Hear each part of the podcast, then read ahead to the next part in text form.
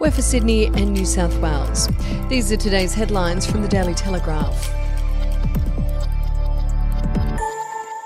The battle for Western Sydney kicks off this week as the two men vying to be Australia's Prime Minister after the next election ramp up their pitches for creating jobs and post pandemic economic recovery.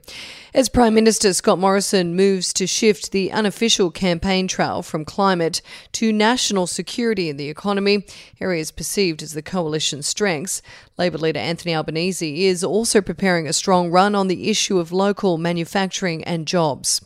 Mr Morrison will spend most of the week in Sydney, starting in the must win seat of Lindsay on Monday, held by Liberal MP Melissa McIntosh by about 5% on two party preferred.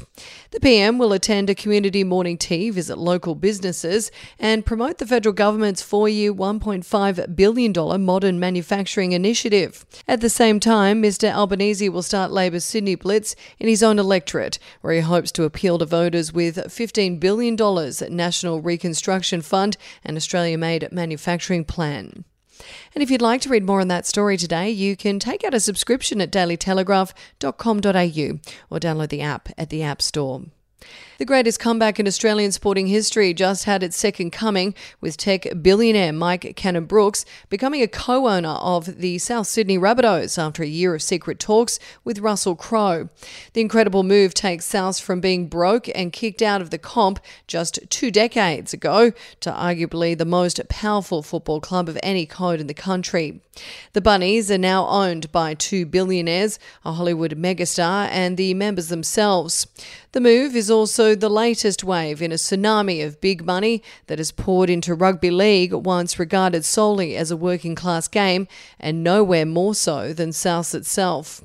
The Rabbitohs' arch rivals, the Sydney Roosters, are headed by businessman Nick Politis, estimated to be worth $2 billion. The St George Illawarra Dragons are part owned by billionaire media baron Bruce Gordon, and the Broncos are owned by the Murdoch family's News Corp, publisher of this newspaper.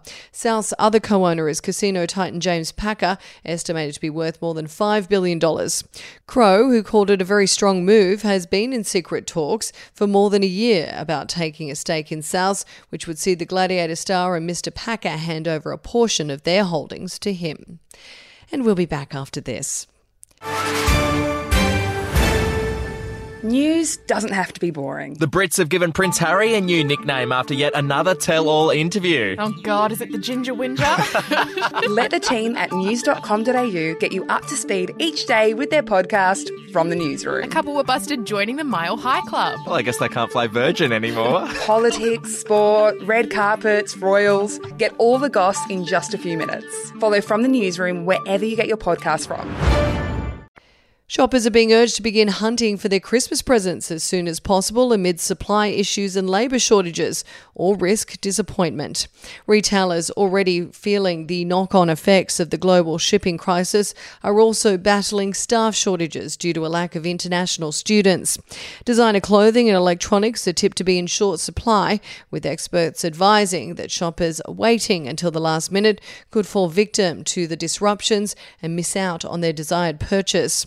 It can be revealed the holiday crunch has prompted the state government to fund free TAFE New South Wales courses in retail skills to get more staff behind counters in time for the peak period. Retail Doctor Chief Executive Brian Walker said stores relied on students to fill casual roles during the holidays. The hotels and hospitality are fully open with only a finite number of staff available. That will put on a strain, he said. And Parramatta is playing another dangerous game of contract poker over the stalled negotiations with captain Clint Gutherson. The Daily Telegraph can reveal that King Gutho has received what is said to be genuine interest from multiple NRL clubs as the Eels balk at offering their inspirational skipper a new three year deal. While Gutherson's agent Sam Ayoub would not speculate what clubs he had spoken with directly about potentially signing the off contract 27 year old, it is understood as many as three rival clubs had already expressed interest. You would be insane to assume otherwise, Ayoub said when questioned about outside interests.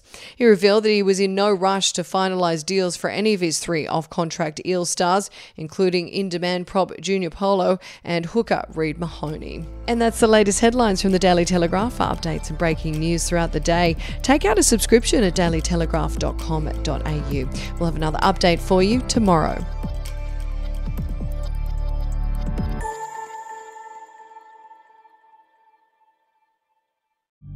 The podcast Faith on Trial looks into Hillsong, both in Australia and the US, and takes both the listener and hosts on unexpected twists and turns in the story of Brian Houston and the Singing Preachers. There are two incidents involving Pastor Brian. The Australian journalists uncovered a litany of alleged criminal behavior in the megachurch. Financial gifts were being given to the leaders of the church. Listen to Faith on Trial Hillsong ad free on Crimex Plus on Apple Podcasts today or wherever you get your podcasts.